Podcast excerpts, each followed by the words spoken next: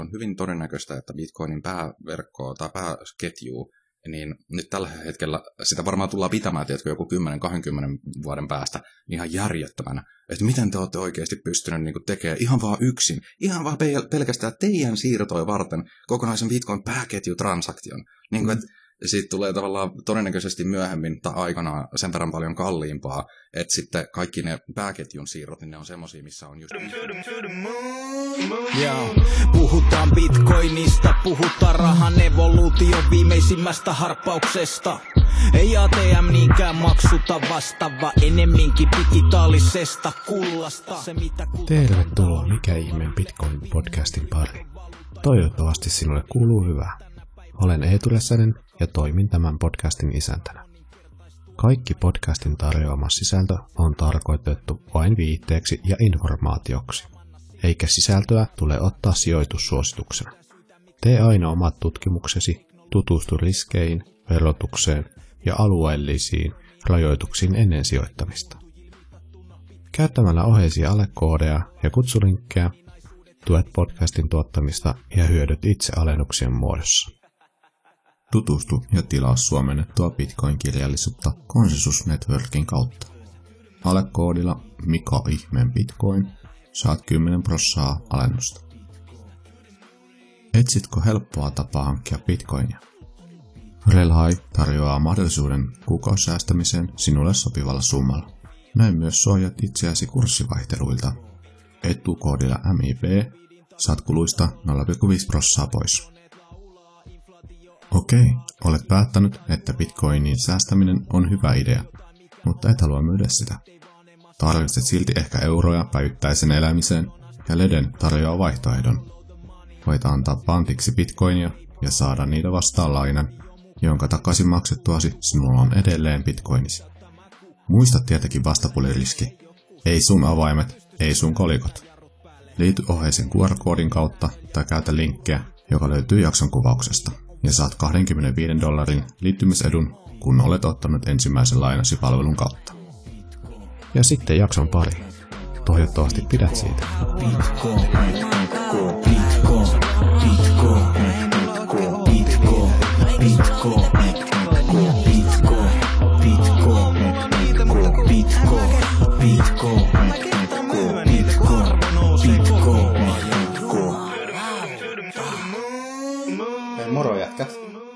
kiva, että tota, sain molemmat toista kertaa podin vieraaksi. Mitä teille kuuluu? Okei, okay, hyvä, kiitos. Kiva tämmöisenä lämpöisenä kesäpäivinä ottaa vähän aurinkoa ja nauttia näistä. Mitäs Veeti?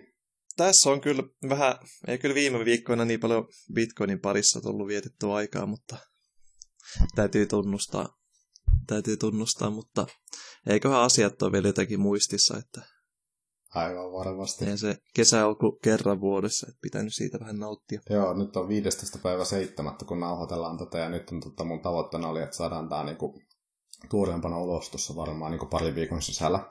Uskalla luvata, että tämä on niinku sitä mikä ihmeen Bitcoin-podcastin toista tuolta että en ollut mitenkään tälleen suunnitellut kausia, mutta tuli nauhoiteltua niin paljon, paljon sitten putkea ja ne alkoi alko olemaan tosi pitkiä ne välit, että sai ulos niitä jaksoja, niin nyt sitten niin kuin pyytelin jätket tota, juttelemaan Lightningista, kun oma, omakin tarina tänne Bitcoinin kaninkolo on vähän mennyt syvemmälle. Ja, mutta hei, ihan alkuun mä haluan kevennyksen sanoa, että tota, eilen tota, nauhoitte, tai nauhoiteltiin, kun siis tota, editoin tota, Thomas Brandin kanssa nauhoiteltua jaksoa. Jakso ja sitten sinne tota, YouTubeen tota, thumbnailia kyselin Tomakselta, että onko tämä hyvä. Ja Tomas vaan tokasi, että laita laaserit siihen. Sitten mä tein sen oikein Everi, Everi laaserisilmät Tomakselle ja tuota, Tomas kelputti sen ja mä, tuota, jotenkin tää, tää tapahtui siis aika myöhään illalla ja nämä laserisilmät pääs mun uniin. Mä tuota, mun unessa pyöri. Ja oikeastaan just siinä oli, oli nämä kaikki mun vieraat. Mä en muista, mitä me sillä palloiltiin ja häröiltiin ja juteltiin, mutta se oli vähän tällainen 3D-chatti. Niin ja tuota, kaikilla oli laserisilmät. Kunnes yksi vaihtoi ne lasersilmät sillä siinä niin kuin mun mielikuva oli sellainen niin kuin, tota, vesisuihku, tiedätkö, perinteinen lapsena, kun oli aina niin kuin seinästä tämä perus, perussuihku, tota, ja otettiin ja ammuttiin, ammuttiin ja tota, tehtiin tällaisia vesi, vesileikkejä, niin tota, kaikilla oli sellaiset niin kuin, vesitykit niin kuin silmistä. Sitten silleen, että ei hitto. Alko, kaikilla alkoi vaihtua niin ne laserisimat niihin vesitykkeihin. Ja sitten, että ei hitto, pakko mennä vaihtaa kimpissä tää. Nyt nämä omatkin silmät, että mä oon ihan poikkeava yksilö täällä pitko, pitko maailmassa. Sitten se uni niin katkesi. Mutta tällainen, tota, en tiedä, tota, elättikö teillä minkäänlaista hilpeyttä, mutta itteni ainakin nauratti aamulla, että tällaiset meemit, meemitkin tota, pääsee uniin ja niistä välistä muistaa tälleen näinkin, näinkin paljon aamulla. Hmm. Jep, sitähän se on just, kun alkaa niin elää ja hengittää bitcoin-juttuja, niin sitten ne just alkaa tulee uniinkin. Ja et mun mielestä noi lasersirma-jutut kiinni, niin se on ihan hauska tämmöinen, niin kuin, äh, mitä mä nyt sanoisin, yhteisömeemi. Mm. Ja ei siinä mitään, nekin just tosiaan voi olla, että kehittyy, että voi olla, että jossain välissä siellä on just vesitykit porukalla sitten jostain kumman syystä. ei pitäisi laittaa viitata, että tuota, mä sanoin tuota, heinäkuussa, että, että vesitykit on seuraava juttu. Että. Hei, tota, meillä on tänä aiheena Lightning Network. Ja tota, jos lähdetään ihan siitä liikkeelle, osalle kuuntelijoista varmaan saattaa olla vieläkin ihan vielä asiaa, niin että mikä on Lightning Network ja ihan saattaa päättää kumpi sitä yrittää alussa vähän antaa selvää ja mä sitten teen tuosta jatkokysymyksiä. Tota, mun oma Lightning kokeilu lähti tosi niin kuin myöhään liikkeelle, jos tälleen miettii. Ja tota, se lähti ihan täältä Telegramin keskusteluryhmän tämä LNT Box, eikö tämä ottaa potti, mikä on tällainen tota, Lightning, Lightning tota, potti ja siihen saa sitten linkitettyä niin tuohon Blue Wallettiin. Ja siitä lähti se mun kokeilu, että mä sain joitain tippejä, tippejä ja sitten mä tein, että tämä on hauskaa, että tälleen taas saa tänne niin kuin oman lompakkonkin. Ja sitten tota, LNT X-potti, kiitos Rafe. Ja tota, sitten pikkusen sitä on kokeilu ja esimerkiksi tämä paita, tämä on niinku ihan, ei ole maksettu mainos, niin on ostettu sieltä suomalaisesta kryptokauppa.comista. Niin. Ja tota, tällaisia niin kokeiluja, on alkutaipaleella ja oma solmu on lähtenyt ajaa, mutta sitten on tällainen kesällä, kesä vienyt tänne niin kuin Itä-Suomeen, mistä on kotoisin, niin tota, vähän jäänyt kesken sitten nämä opiskelut, niin lähdetään ihan siitä liikkeelle, että mikä on Lightning Network? Jos mä yritän tässä ekana vähän selittää, eli yksinkertaisuudessaan Lightning Network on maksujärjestelmä Bitcoinin päällä tai Bitcoinin lohkoketjun päällä toimiva maksujärjestelmä, jota kukaan ei hallinnoi. Se on hajautettu, tosi yksityinen ja hyvin skaalautuva. Kaikessa yksi, siis Bitcoinin ehkä tuommoinen perimmäinen ongelma on se, että lohkoketjuun ei vaan mahdu loputtomasti maksuja. Tästä käytiin silloin muutama vuosi sitten aika ikävä tuommoinen Bitcoin sisällissota Small Blockers vastaan Big Blockers. Ja idea on siinä, että se maksujärjestelmän pitää olla silleen kerrostettu. Niin kuin, me, niin kuin se on meillä nykyisessä rahajärjestelmässä. Että jos me halutaan skaalata maksujärjestelmää, se pitää tehdä kerroksissa. Lightning Network, se on käytännössä siinä lähetellään maksuja toisten kautta. Että sä oot itse yksi osa, yksi toimija siinä verkossa. Jos sä haluat lähdet, lähettää vaikka kaverille rahaa, niin sä etit reitin, jonka kautta se maksu pääsee kaverille perille. Tässä on ehkä silleen niin kuin, filosofisesti voi ajatella, että kaikki ihmiset silleen niin kuin yhdist... Siis ihan sosiaalisilta suhteilta on myös yhdistetty toisiinsa. Että joka, jokainen ihmiset voi löytää toinen, toisen ihmisen tiettyjen ihmisten kautta. Et käytännössä se on siis verkko, mikä on maksujärjestelmä, mikä on hajautettu, skaalautuva ja yksityinen. Onko Rafaella vielä parempaa, paremmin selitettävissä? No mä ehkä ottaisin ihan vähän erilaisen kulman. Et mun mielestä just toi oli hyvä, mitä sanoit, että se on niinku maksujärjestelmä tai tavallaan tämmöinen maksukerros. Mutta mä ehkä haluaisin vielä huomauttaa vaan just sen, että Bitcoin, tai niinku Bitcoiniin voi tehdä useampia erilaisia kerroksia mm, niinku siihen päälle. Että tavallaan Lightning on yksi hyvä tapa lähteä skaalaamaan Bitcoinia, mutta se ei ole mitenkään niinku ainoa tai mitään. Että meillä todennäköisesti tulee myös tulevaisuudessa olemaan erilaisia tämmöisiä salamaverkko- tai Lightning Network-implementaatioita.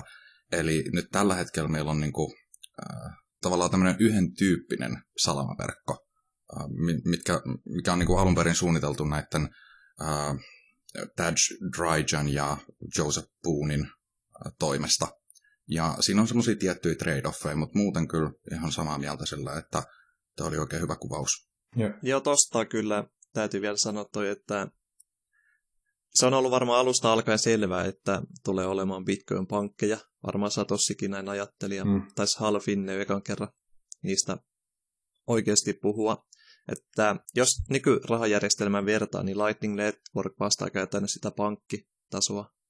Jos lohkoketju on se keskuspankki, niin Lightning Network vastaa sitä pankkitasoa. Ja oikeastaan mä oon pitänyt tosi, tota, tosi optimistisenä ja nerokkaana, että on ollut tässä yli kymmenen vuotta aikaa tehdä, tehdä pankille oma tommonen Bitcoin-maksujärjestelmä. Sitten jos välttämättä koskaan päässyt Lightning nykyiseen suosioon, jos sellainen oltaisiin joskus tehty. Ja se olisi tosi paljon niin kuin rajoittanut varmaan ehkä tätä Bitcoinilla maksamista tulevaisuudessa. Et tässä on Lightningilla ollut monta vuotta aikaa kehittyä, kun ei ole tullut mitään kilpailijaa. Ja jos se ei ole siis mikään Bitcoinin maailman loppu, jos Lightning ei koskaan lyö läpi, koska aina voidaan tehdä uusi kerros tai uusi maksujärjestelmä siihen toiseen kerrokseen. Että se ei ole, Bitcoinin menestys ei ole Lightningista kiinni, mutta se on tällä hetkellä ollut se potentiaalisin tulevaisuus sille, miten Bitcoinilla tulevaisuudessa maksetaan. Voiko jopa sanoa, että niin kuin nopeat ja halat maksut, tapa, jolla Bitcoinia tulisi käyttää, jos tällainen niin karlikoidusti sanoo? No ainakin mun mielestä siis se, mikä Lightning Networkissa on just hienoa, on se, että sulla ei ole mitään siinä semmoista niinku, mm. tavallaan ekstra tokenia tai mitään muuta, vaan siinä liikutellaan ihan oikeita bitcoinia. Siinä tehdään ihan oikeita bitcoin-transaktioita, mutta se, mikä siinä on, että niitä kaikkia transaktioita ei vaan julkaista sinne niin bitcoinin lohkoketjuun, et koska niitä ei tarvi julkaista. Että tämä tavallaan, sä voit tehdä useampia transaktioita, ja sitten tavallaan, sanotaan vaikka, että mä voin tehdä niin kuin satoi siirtoja salmaverkossa, mutta oikeasti sitten sinne niin päälohkoketjuun ei tule kuvaa se niin kanavan avaus ja sulku. Ja tämä tavallaan just johtaa siihen, että Bitcoin pystyy skaalautumaan paljon paremmin. Ja tosiaan Bitcoini voi skaalata monella tavalla. Että sitä voi skaalata niin kuin keskitetysti esimerkiksi silleen, että sanotaan vaikka joku Visa rupeisi nyt mahdollistamaan Bitcoinin käytön, niin sehän olisi, niin kuin, että Bitcoinia voi, niillä maksuilla voi tehdä paljon enemmän ja helpommin, mutta silloin me luotetaan tämmöiseen keskitettyyn kolmanteen osapuoleen. Lightningin hienous on tavallaan se, että se edustaa mun mielestä sitä semmoista niin kuin state of the art tämmöistä mm, niin kuin maksujärjestelmää, missä ei luoteta muihin, mutta mikä kumminkin just toimisi halpana ja nopeana. Kyllä, tuo on mun mielestä hyvin, hyvin sanottu just tota, tai että sel, selvenit asiaa, että ne on tosiaan pitkoja, mitä siellä Lightning Networkissakin liikutellaan, että ne ei ole mitään omaa salamatoukkenia. Ja tuota, tälleenkin on niin kuin ihmeissäni luullut, tai siis kuullut, että jotkut ovat ajatelleet, että ne ei ole niin kuin aitoja bitcoineja, mitä siellä liikutellaan. Että tuota, oli hyvä selvennys, mutta tuota, mulla itsellisesti tuota, on tällainen niin kuin miete, miete, että kun tämä Not Your Keys, Not Your Coins on tullut nyt niin kuin entistä enemmän itselle, niin kuin, tai on selkeytynyt se ajatus siellä taustalla. Alussa alkaenkin niin kuin, kyllä hyvin pitkälti lähdin sitä niin kuin toteuttaa, mutta ehkä en täysin, täysin ymmärtänyt, että minkä takia ne pitää ne pitkät sieltä pörssistä saada niin kuin, omaa haltuun ja ne avaimet niin kuin itselle. Mutta miten Lightningissa? Että kun sulla on ne pitkot tota, siellä jossain kanavassa, niin mikä se, kenen omistamia on siellä maksukanavassa? Mm, no se vähän riippuu just siitä, että miten sä haluat toteuttaa asian. Eli Lightning Network tosiaan mahdollistaa sen, että sun ei tarvi luottaa kehenkään kolmansia osapuolia. Sä voit tehdä kaiken itse, mutta se tosiaan vaatii sitten myös niin tiettyjä ohjelmistoja ja vähän sitä perehtymistä. Itse niiden niin kuin, Lightning Network-kanavien avaamista ja kaikkea tämmöistä sitä voi käyttää niin, ja mun mielestä se on se kaikkein paras vaihtoehto. Mutta se, mikä mun mielestä Lightningissa on myös hienoa, että sä voit tehdä tämmöisiä erilaisia trade-offeja. Että sä voit esimerkiksi ulkoistaa just kaiken sen kanavan avaukset ja kaikki muut tällaiset niin kuin jollekin kolmannelle osapuolelle. Ja se siinä on myös hienoa, että Bitcoin äh, tavallaan tämmöinen ethokseen kuuluu just se niin kuin, uh, not your keys, not your coins. Että tuolla on mahdollista tehdä semmoisia trade-offeja, että sä et itse hallinnoi niitä, mutta pääasiassa kaikki kannustetaan ja kaikki projekteja myös tavallaan vähän ehkä painostetaan siihen, että hei, mahdollista meille silti myös se, että me voidaan mm. kontrolloida meidän rahoja. Että meidän ei tarvitse luottaa muihin. No täytyy tuohon vielä sanoa, että nykyisellä, jos siis Bitcoin ei tule enää mitään uusia päivityksiä tai Taprootin jälkeen, niin jos kuvitellaan, että kaikki maailman ihmiset alkaa käyttämään bitcoinia, niin aika pieni osa niistä tulee pyörittämään omaa nodea.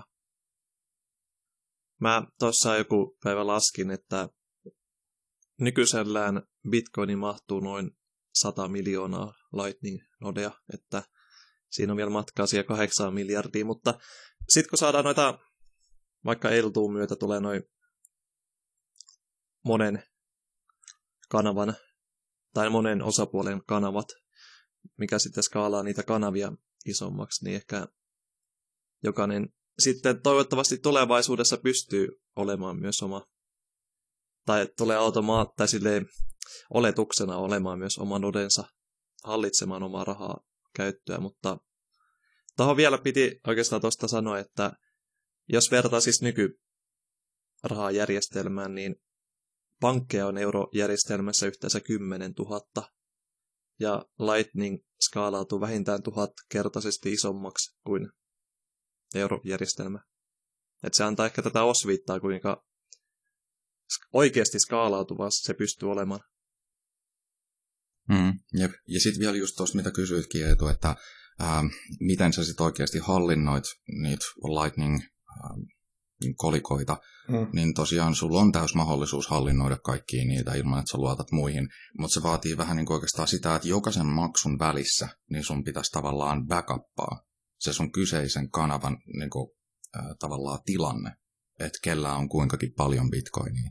Eli se vaatii vähän enemmän tämmöistä niin kuin, äh, aktiivisuutta. Että esimerkiksi just Bitcoinin pääketjussa, niin saatat sen 24 sanaa sieltä ylös, ja sen jälkeen se on ihan sama, että miten paljon sä teet niitä kaikkia siirtoja ähm, niin kuin, että se 24 sanaa riittää, se ei haittaa, että mitä siellä tavallaan lompakossa sitten tapahtuu myöhemmin. Ne 24 sanaa tai 12 sanaa, niin ne palauttaa kumminkin ne samat mm. ää, kaikki kolikot ja näin. Mutta Lightningissa niin se olisi, se ei ole ihan välttämätöntä. Sä voit backuppaa pelkästään tavallaan sen kanavan avauksen. Se on myös mahdollista. Mm. Mutta kaikkein turvallisinta se on silleen, että sä backuppaat myös kaikki tiedot automaattisesti ää, jokaisen siirron jälkeen tai mitä siinä niin kuin sun kanavassa on tapahtunut. Ja tämä siis ei tarkoita sitä, että manuaalisesti pitäisi käydä välttämättä siellä jotain äh, kopipasteilemassa tai jotain muuta, vaan että monet ohjelmistot automaattisesti sitten tallentaa esimerkiksi vaikka kryptattuna tai kryptaamattomana nämä kanavan tilanteet just vaikka sun jonnekin koneelle tai vaikka erilliselle USB-tikulle tai mihin vaan. Hei, jos vähän taaksepäin mennään, niin tota, käydään vielä läpi, että tota, kuuntelijat, jotka nyt ekaa kertaa sitten kuuntelevat, mitä tämä Lightning on, että mikä se on se oma Lightning-verkon kanava ja tuleeko se kaikilla olla? Ähm, joo, eli Lightning-verkon kanava tavallaan, to, tai niin kuin, se toteutuu niin, että kaksi osapuolta, niin ne jakaa keskenään paljon just informaatiota, tai niin kuin Bitcoin-osoitteita tai muuta tällaista näin, ja nämä niin kuin, sanotaan vaikka silleen, että jos mä haluan avata sunkaa kanavan etu, mä tavallaan pyydän sulta jonkun bitcoin-osoitteen, mm. ja, ähm, tai se todennäköisesti tulee just siis, mm, no joo, ähm, ja me tehdään tavallaan tämmöinen yhteinen siirto, missä me lukitaan nämä meidän bitcoinit tämmöiseen 2 kautta 2 multisigiin. Eli se bitcoin-verkko ei anna meidän kuluttaa niitä bitcoineja eteenpäin muuta kuin vasta sitten, että jos me ollaan molemmat yhteisymmärryksessä, me molemmat ollaan ok sen kanssa, me molemmat allekirjoitetaan, että okei, nyt niitä voi liikuttaa. Siinä on totta kai semmoisia pieniä ehtoja, että sanotaanko vaikka, että jos et sä vastaa viikkoon, niin sit mä voin liikutella niitä yksinään. Eli tämä tavallaan vaatii sen, että molempien käyttäjän pitää silleen suht usein niin katella sitä Bitcoinin verkkoa, että mitä siellä tapahtuu, ja tavallaan katella sitä kanavaa, että missä kunnossa se on. No tulevaisuudesta varmaan kyllä ei tarvitse sille manuaalisesti mitenkään seurata, että kaikki, kaikki on tietenkin automatisoitu tuossa. Että siitä ei mm. tarvitse sille huolehtia. Onko se tällä hetkellä se tilanne noista, totta sanoa, että toi esimerkiksi tuo aikamäärä, että jos niin kuin mä nyt vastais pari viikkoa, niin sä pystyisit sulkemaan sen kanavan, niin onko se niin kuin sovittavissa vai onko se joku default-arvo, joka on niin kuin protokollassa? Siellä on mun mielestä default-arvona taitaa olla joku, että kaksi viikkoa. Hmm. Et se on mun mielestä tosi pitkä, mutta sä voit määrittää sen itse. Sitä aikaa voi mun mielestä vaihtaa ihan miten itse tykkää hyvinkin pitkälti. Mitäs jos tota, öö, mä haluaisin ostaa öö, jostain verkkokaupasta X-tuotteen, joka on, tukee Lightning-maksuja, niin tuleeko mun aukasta sinne tota, kauppaan oma kanava? Vai onko, onko niinku, tota, jo teknologia kehittynyt, että on, on niin kuin tällaisia kolmannen osapuolen tai jonkinlaisia ratkaisuja, missä sitten niin kuin, siinä on se perus QR-koodi tai se Lightning tuota, invoice, lasku, ja sitten vaan niin kuin maksat se sillä omassa vaikka tota, appissa ja tota, mobiiliäpissä, jos sulla on Lightin lompakko myös, ja tota, miten tämä niin kuin, toimii tällä hetkellä niin kuin helpoimmalla tälleen niin kuin, mahdollisella tavalla. Tämä on siis tosi yleinen virhekuvitelma tai harhakuvitus, että sen maksajan ja saajan välillä pitää olla kanava. Hmm. Tämä on ehkä yleisimpiä, mitä mä oon huomannut törmännyt Lightningissa. Sitä ei siis tarvitse, että riittää, että saat, sulla on yksi kanava johonkin, ihan sama mihin toimii hmm. siinä Lightning-verkossa, ja sillä saajalla on myös yksi, vähintään yksi kanava siihen johonkin toimia siinä Lightning Networkissa, niin sä pystyt reitittämään sun maksun näiden ulkopuolisten täysin tuntemattomien toimijoiden kautta sille saajalle. Että sitä ei tarvitse sitä, sen saajan ja maksajan välillä ei tarvitse olla mitään muuta yhteyttä muuta kuin se maksun tieto, mikä pitää Jep. tietää. Mites tota, jos meillä nyt oli tällainen teoreettinen kanava auki Rafen kanssa ja tota, me ollaan vaikka vähän käyty terassilla ja tota, jaettu sitten niin kuin, sieltä kulut, kulut niin kuin keskenämme, mutta sitten tota, viikko menee ja sitten Rafe on eri mieltä, että hei, et, et, kyllä se, kyllä se kolme, kolme tuoppia enemmän, että ollaan nyt eri mieltä tästä tilanteesta, niin voiko kanavan silti sulkea vai minkälainen tilanne sinne niin kuin tulee silloin, jos on niin kuin eri mieltä sitä kanavan tilasta? Mm, no, jos mä vien ihan vähän taaksepäin vielä siis just tosiaan tuosta reitittämisestä, niin joo. Ähm, siis joo, mä en ole varma, että pitäisikö tavallaan sitä reitittämispuolta kutsua niin kuin kolmanneksi kerrokseksi jopa. Mun mielestä välttämättä ei, mutta jotkut on sitä mieltä. Mutta ähm, se just tosiaan mahdollistaa siis sen, että sanotaanko vaikka just niin kuin että mulla on sunkaa Eetu tämmöinen Lightning-kanava, mutta mulla ei ole Veetin kanssa hmm. vielä sellaista. Mutta sulla ja Veetillä on kanava.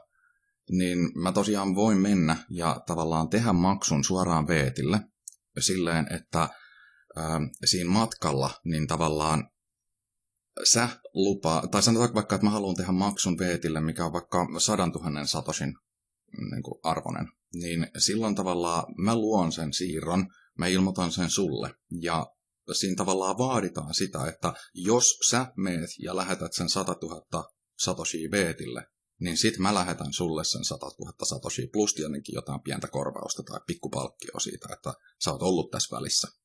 Mutta se on yleensä jotain semmoista niinku todella, todella pientä.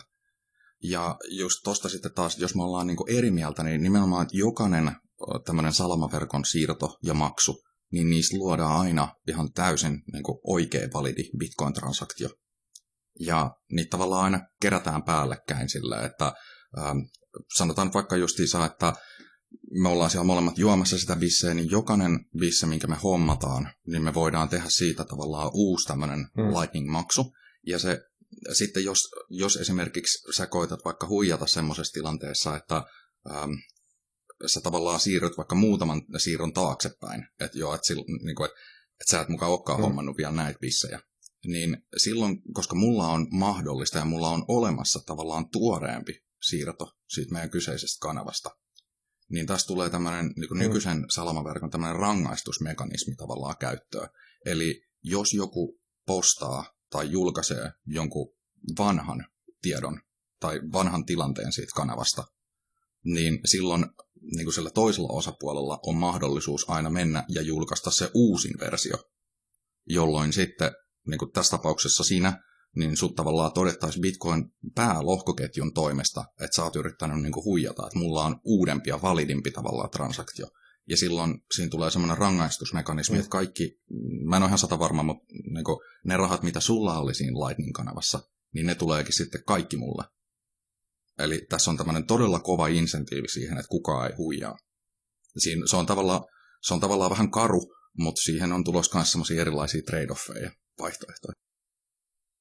Eli käytännössä aina se uusin Lightning-maksu on mm. se validi. Että jos koittaa julkaista se vanhemman Lightning-maksun, niin Rafe voi julkaista sinne verkko, hei, mutta tässä on uudempi, tämä on validi. Nyt Eetu koitti huijata. Nyt tällä hetkellä saa siis sen rangaistuksen, eli Rafe saa Eetun se Lightning-kanavan bitcoinit itselle, mutta sitten kun tulee toi Eltu tulevaisuudessa, niin muistaakseni siinä ei ole mitään tuommoista rangaistusmekanismia ollenkaan, kun muutetaan noin HLTC, PTLC ja nyt, me, nyt meni mulla ohi. Muuta siinä. Vielä, tuota, mistä päivityksestä on kyse ja mitä muita ongelmia se tulee ratkaisee siis? No siis Eltu on ollut semmoinen ehkä nouseman vuoden, tommonen tosi iso, tosi iso tommonen hmm. puheenaihe Lightningissa. Se siis vaatii tom, se siis vaatii Bitcoiniin päivityksiä tai uusia ominaisuuksia. Sen takia sitä ei ole vielä voitu tehdä, tehdä että esimerkiksi Any Priv Out Eltu vaatii sen. Et suurin muutos siinä Eltussa on se, että se käytännössä tekee Lightningista, sanoisin tehokkaammin, niin semmoisen yksinkertaisemman. Siinä päästään eroon myös tuosta rangaistusmekanismista. Et siinä ei tarvitse tuommoista, miten se nyt sanoisi, nyt täytyy, nyt täytyy sanoa, että pitäisi, pitäisi lukea enemmän, mitä se Eltu käytännössä, käytännössä tekee.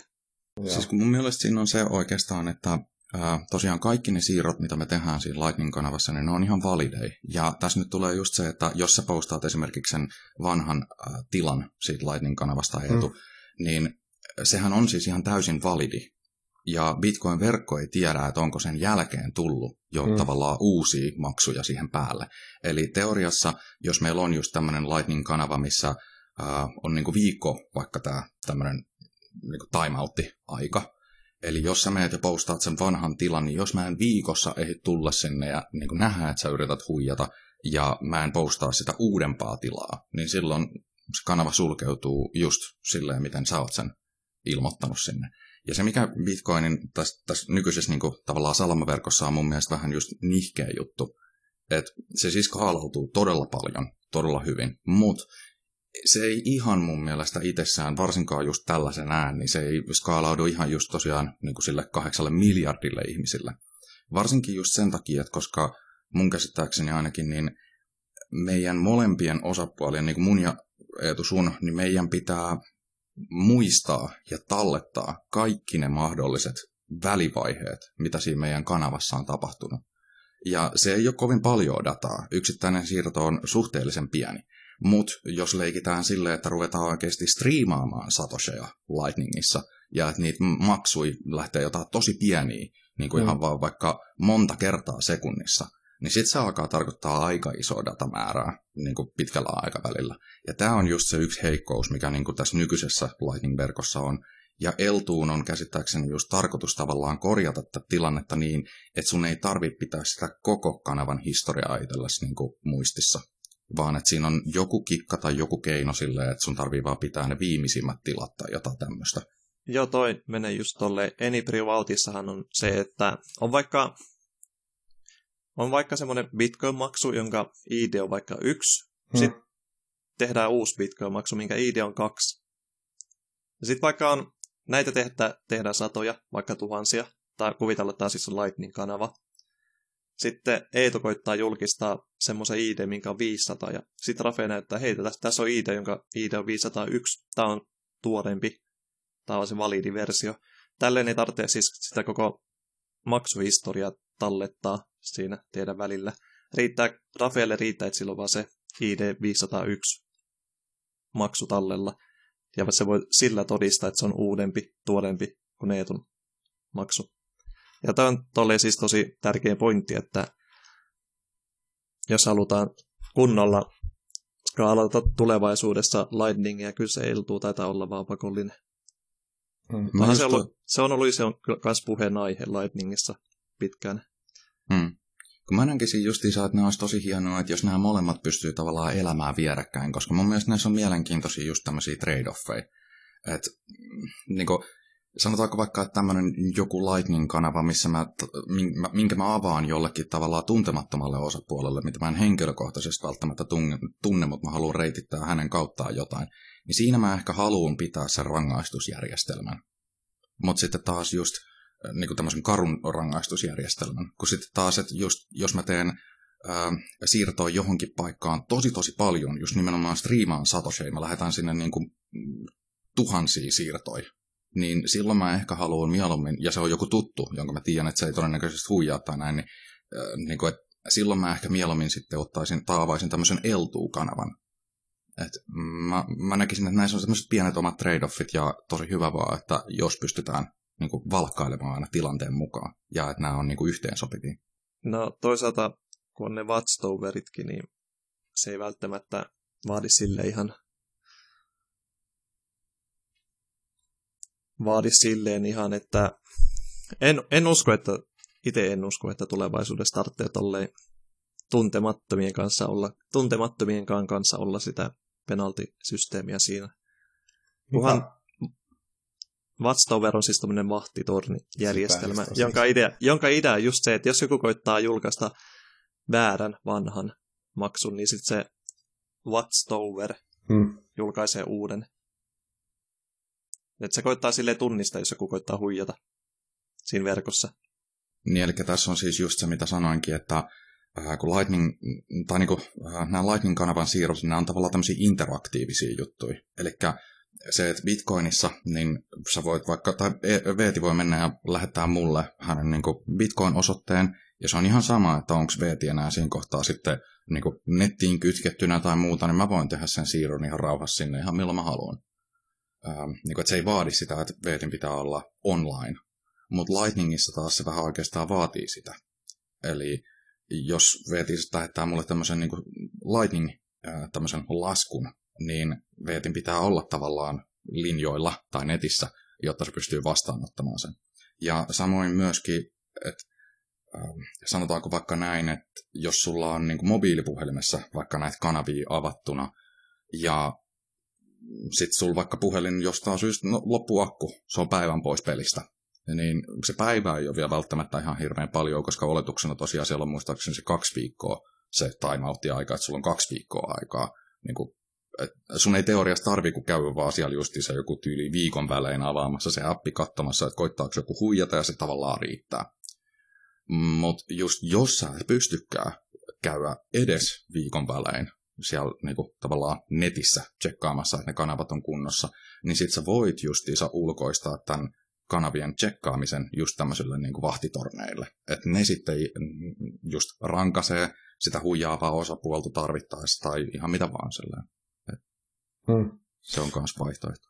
Mä oon omassa päässäni tota, piirtänyt sellaisen tota, no, hämähäkin verkon tai tällaisen tuosta, no, niin kuin, miten tämä kanavat rakentuu tuolla Lightning Networkissa ja mainitsitte tuosta, että ei tarvitse niin kuin, olla sitä kanavaa juuri sille, niin kuin, äh, minne sä oot tekemässä sitä maksu, maksua, vaan sitten tota, Lightning protokolla etsii sen äh, niin kuin parhaamman reitin, reitin niiden kanavien niin kuin, välityksellä.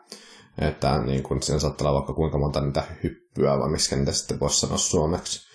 Niin tota, miten sitten kun nämä, just mainitsit tuosta, pieni kulu siitä, että nämä muut, muut tota, solmut sitten niin välittää niitä maksuja, niin öö, onko se niin kuin vähän tällainen samanlainen niin kuin mitä Bitkossa, että pystyt niin kuin laittaa itse määrittelemään sitä, että vähän pienemmällä niin joudut odottamaan ehkä pidempään, mutta pääst sitten halvemmalla vai minkälainen se on se, niin kuin se kulurakenne siinä ja tota, onko tämä niin kuin tällaisen niin kuin, Lightin nodea ajavan etu pitää sillä sitä hyvin likvidiä kanavaa ja tienaako sillä siis?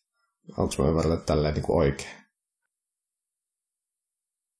Mm, sillä voi tienata, eli jokainen tämmöinen niin Lightning Noden ajaja, niin no ainakin silloin kun ne tekee tosiaan itse kaiken, eikä, ää, niin, niin silloin ne voi määrittää itse siihen, että kuinka paljon ne haluaa niin kuin, ää, pyytää korvausta muilta siitä, että he reitittävät näitä maksuja hmm. eteenpäin tai, tai muuta. Ja sitten tavallaan jokainen myös maksaja, niin ne voi määrittää, että hei, eti semmoinen reitti, missä ei tule kuluja enempää kuin tämä ja tämä. Mm, Eli äh, siinä voi teoriassa tienata, mutta hyvin monesti tosiaan niitä, niin kuin porukka haluaa koittaa käyttää niitä mahdollisimman niin kuin halpoi reittejä. Mm. Ja se on oikeasti halpaa. Että se voi olla, että se nousee tai joku yksi tietty maksu, että jos ei sinne ole muuta kuvaa, vaikka esimerkiksi yksi reitti, niin silloinhan mm. se se niin kuin välissä oleva kaveri, niin se voi tavallaan pyytää paljon korkeampia maksuja siitä. Mutta silloin se insentivoi jo kannustaa kaikkia muita niin kuin Lightning Noden ajajia avaamaan lisää kanavia sinne, ja sitten se hinta laskee, kun sinne tulee enemmän niitä vaihtoehtoja tai mahdollisuuksia, niin reititysmahdollisuuksia. Kyllä. Hei, tuosta likviditeetistä on laittanut bullet pointin itselle ja tuossa vähän siihen sivusin, niin tota, mitäs isot maksut? Tai kuinka isoja maksuja Lightningin kautta pystyy tällä hetkellä suorittamaan? Siinä on siis alun, alun perin oli semmoinen tosi iso rajoitus, että se yksi maksu pitää olla sellaisenaan Lightningissa, että jos lähettää yhden bitcoinin, niin pitää löytää aika monta kanavaa, jossa on se yhden bitcoinin likviditeetti. Jos nyt unohdetaan, että oli aikoina se, mini, se maksimum, maksimi hmm. bitcoin määrä, mitä pystyy olemaan siinä kanavassa. Mutta sitten tulee toi multipart payment, eli voi hajauttaa sen maksun. Vaikka 10 tai jopa 100 osan. Jos on vaikka 10 bitcoinin maksu pitää lähettää Lightningissa, missä ei ole kyllä tosiaan mitään järkeä tällä hetkellä. Mutta jos kuvitellaan nyt, että on se 10 mm. bitcoinia Lightning Node itsellä, niin se voi käytännössä hajauttaa eri, eri re- reittejä pitkin, vaikka sadaksosaksen maksun menemään läpi. Ja sitten kaikkien niiden pitää onnistua. Sitten pitää saada konfirmaatio kaikilta, että ne on onnistunut ennen kuin ne kaikki menee hyväksytään. Että se on tosi mahdollista siis ajaa tai siis tolleen niin kuin jakaa niitä maksuja useammaksi pieneksi maksuksi, jotka sitten yhdistetään isoksi maksuksi. Että se ei ole silleen varsinainen rajoite, kuin isoja maksuja Lightningissa voi nykyään tai varsinkaan tulevaisuudessa lähettää, että Ehkä enemmän siinä on se, onko järkeä lähettää tuommoista, missä, minkä voi lähettää Bitcoin lohkoketjussa myös varmaan helpomminkin. Kyllä. Mutta siis siinä on aina niin trade-offi, että siis mun mielestä nimenomaan salamaverkko on tarkoitettu just näiden tämmöisten niin pienempien maksujen suorittamiseen, koska ne ei ole välttämättä taloudellisesti kannattavia mm. enää sitten myöhemmin tuolla Bitcoinin pääketjussa. Et, um, jos just otettaisiin tuommoinen niin 10 bitcoinin maksu, niin sehän on tavallaan, no dollareissa mitattuna, niin se on joku yli 300 000 dollaria, niin siinä kohtaa se bitcoinin pääverkon niin kuin siirtokulu, olkoon se sitten vaikka muutaman dollarin, niin eihän se sitten ole, niin kuin, ei sillä mm. ole mitään merkitystä, se on ihan täysin ok, sitten sä saat just sen bitcoinin pääverkon turvallisuuden siihen. Mutta sitten taas, että jos sä oot ostamassa just jotain pientä niin kuin muutaman euron kahviostosta, niin siinä on sitten tosi nihkeitä ruveta maksaa sitä kahta euroa niin kuin bitcoinin pääverkon siirtokuluina. Ja tosiaan Lightning on myös tullut nyt näitä tämmöisiä niin kuin jumbo-kanavia, tai sillä nimellä niitä taidetaan kutsua, mutta ne on nimenomaan niin semmoisia vähän isommille maksuille tarkoitettu, että jos joku niin haluaa tehdä. Ja joo, äh, oliko sinulla jotain? Joo, tuossa olet kyllä täysin oikeassa. Tässä vielä toi se fee-rakenne on lohkoketjussa ja Lightningissa ihan erilainen, että lohkoketjussa ei ole mitään väliä, kuinka iso maksun laittaa menemään se välityspalkkio tai se fee on täysin sama. Ma- osti sitten kahvikupin tai vaikka talo, mm. se maksaa sen täysin saman verran pistää lohkoketju, mutta Lightningissa tietenkin se skaalautuu vähän enemmän sen mukaan paljon maksaa kuin isos, monessa osassa maksaa kuin monen hypyn kautta maksaa. Että jos yrittää 100 bitcoinia maksaa Lightningissa, niin kyllä se tulee maksaa enemmän Lightningissa kuin lohkoketjussa ainakin tällä hetkellä. Ja varmaan aika pitkälle tulevaisuuteenkin. Että tuossa vielä just toi, että kun tulevaisuudessa lohkoketjun kulut tulee nousemaan usein, useampiin dollareihin vakiona, varmaan parikymmentäkin dollaria. Voi olla ihan oletus. Että sitten tietenkin voi olla ihan järkevää ostaa vaikka Tesla voi, olla, Tesla voi ostaa siellä lohkoketjussa, ei sillä ole mitään semmoista suurempaa merkitystä, meneekö siinä 10 dollaria välityskulua, jos ostaa semmoisen monen kymppitonnin nostoksen. Mutta jos haluaa taas ostaa kahvikupin, niin kyllä kannattaa siellä Lightningissa ostaa, ettei maksa sitä 10 dollaria. Mm. Mm. Mun piti vielä tuosta noin sanoa siis sillä, tämmöinen esimerkki, että ähm, mitä nyt aikaisemminkin just puhuttiin vähän, että mihin liikepankit pystyy tällä hetkellä, eli just niin kuin Suomessa nämä kaiken Nordeat ja OP ja muut tällaiset, äh, kun se ei ole, niin kuin, että samalla tavalla meillä on nyttenkin tämä meidän rahajärjestelmä, niin tämä on myös kerroksissa. Eli nämä liikepankit tavallaan on vähän niin kuin, no ei ihan suoraan hyvä vertaus, mutta että nämä on ns. sitä salamaverkkoa.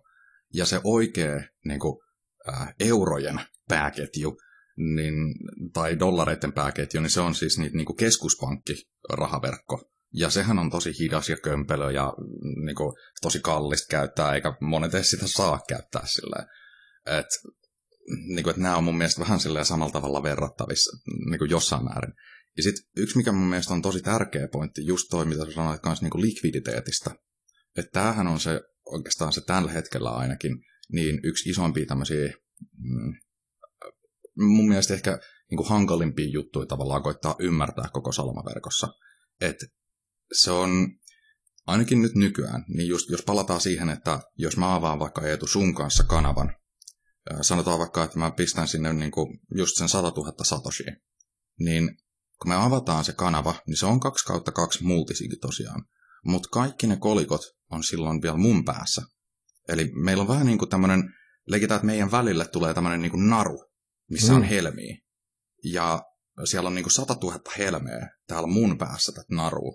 Eli mä en voi silloin vielä niin kuin ruveta vastaanottamaan saman tien muiden maksuja, koska siellä sun päässä ei ole mitään, mä en voi niinku saada mitään mun päähän enempää. Eli vasta sitten sen jälkeen, kun mä teen vaikka maksun, mä lähetän 50 000 satoshia johonkin, niin vaikka nyt Veetille, ja sä tosiaan, se menee just tälleen reitittämällä, että sä lähetät sen 50 000 satoshia sun ja Veetin mm. kanavassa niin Veetille päin, mm. ja sitten mun kanavasta siirtyy 50 000 satoshia sinne sun puolelle. Niin sen jälkeen mulla alkaa olla se mahdollisuus kanssa just vastaanottaa kanavia. Tämä on se niinku, se alkuperäinen systeemi. Mutta tähänkin on tullut jo paljon kehityksiä ja parannuksia sille, että automaattisesti esimerkiksi pystytään balansoimaan näitä kanavien tilannetta. Mm. Sille, että jos, se, jos kaikki, niinku, ähm, kaikki ne satosit tavallaan siirtyy jomman kumman päähän, niin ne pystytään automaattisesti jotenkin silleen niin tasaamaan, että sä saat vaikka siellä pääketjun puolella tai johonkin sun muuhun Lightning-kanavaan, niin sä saat niitä satosei lisää, mutta sitten niitä otetaan vähän tästä kanavasta pois, ja ja silleen, että se pyritään, että se on kuitenkin tärkeää, että sulla olisi niin kuin molemmissa päissä sitä kanavaa, niin siellä on aina niitä helmiä. Että tavallaan se voit aina vähän vastaanottaa, se voit aina vähän lähettää. Joo, sen ei tarvitse olla ihan 50-50. Ei niin. Ehkä ei. Pienissä, pienissä kanavissa voi 50-50 olla ihan semmoinen helppo valinta, mutta yleensä riittää, että kunhan on riittävästi niitä helmiä siellä toisessa päässä. Että se voi olla vaikka 90-10 kiratio voi toimia ihan hyvin. Mutta harvemmin sitten ole yksipuolinen kanava, missä ei voi vastaanottaa itse maksuja. Mm. Tai sitten toinen ei voi lähettää, se, se ei ole kyllä kovin hyvä. Että just ole, että molemmissa päissä olisi niitä helmiä, se on se ideaali tilanne. Ja riittävästi. Kun tuota, tuollaisen kanavan aukaisee, niin miten se tuonne päälo ketjuun sitten niin kuin näkyy? Voiko nämä tota, rottavirmat, nämä chain analyst virmat tota, tulkita jotenkin, että tässä on niin kuin aukastu Lightning maksukanava ja näkeekö ne jotain balanssia sieltä vai miten se niin kuin näkyy tuonne niin pääketjuun? Au, auko sun nimenomaan ensin, ennen kuin jutellaan sitten sitä sulkemisesta vielä erikseen. No Rafael tuossa sanoi, että se on siis 2 of 2 multisig. Mm. Että se on tosi helpo, helposti tunnistettavissa tällä hetkellä jokainen Lightning-maksu pääkanavassa, mutta tänhän pitäisi muuttua sitten Taprootin myötä vähän yksityisempään suuntaan.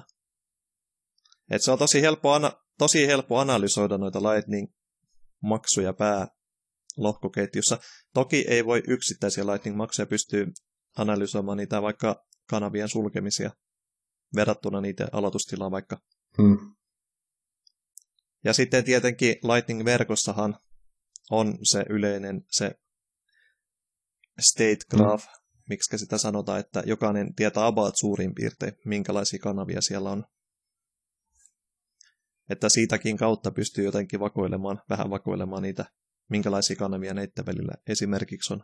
Miten se sitten, kun se kanava suljetaan, niin minkälainen tota, jälki sinne niin pääketjuun sitten jää? Näkeekö siitä, että nyt niin kuin, tietyt eksaktit summat ja niin kuin, mitä muuta tietoa ne pystyy tällä hetkellä saamaan ja kerkeskin tuon taprootin multa viedä pois, tota mä ajattelin, että eikö tämä ole se korjaus siihen, mutta tota, mikä se tila tällä hetkellä, että mitä ne kaikkea sitten tämä trade tällä hetkellä on?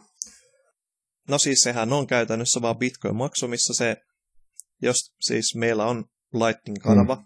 siinä on siis maksajina Eetu ja Veeti, ja saajina on Eetu ja Veeti. Sitten vaan muutetaan sitä summaa paljon me saada, ja käytännössä Käytännössä siis meillä on se alkutilanne ja sitten se lopputilanne. Siitä, sen, sen saa siitä selville. Se on siis tavallinen Bitcoin-transaktio, lohkoketjutransaktio, missä me vaan lähetetään toisillemme hmm. rahaa samassa transaktiossa. Miten se Taproot sitten parantaa tuossa sitä yksityisyyttä? No jos Rafi haluaa tähän. Mm, Joo, mä vielä heittäisin ehkä oikeastaan siis sen, että tosiaan tämä kanavan avaus, niin tämähän on niin 2 kautta 2 multisig, mm. tarkoittaa siis sitä, että ää, niin tosiaan siellä on sun joku bitcoin-osoite, ja sitten siellä on joku mun bitcoin-osoite.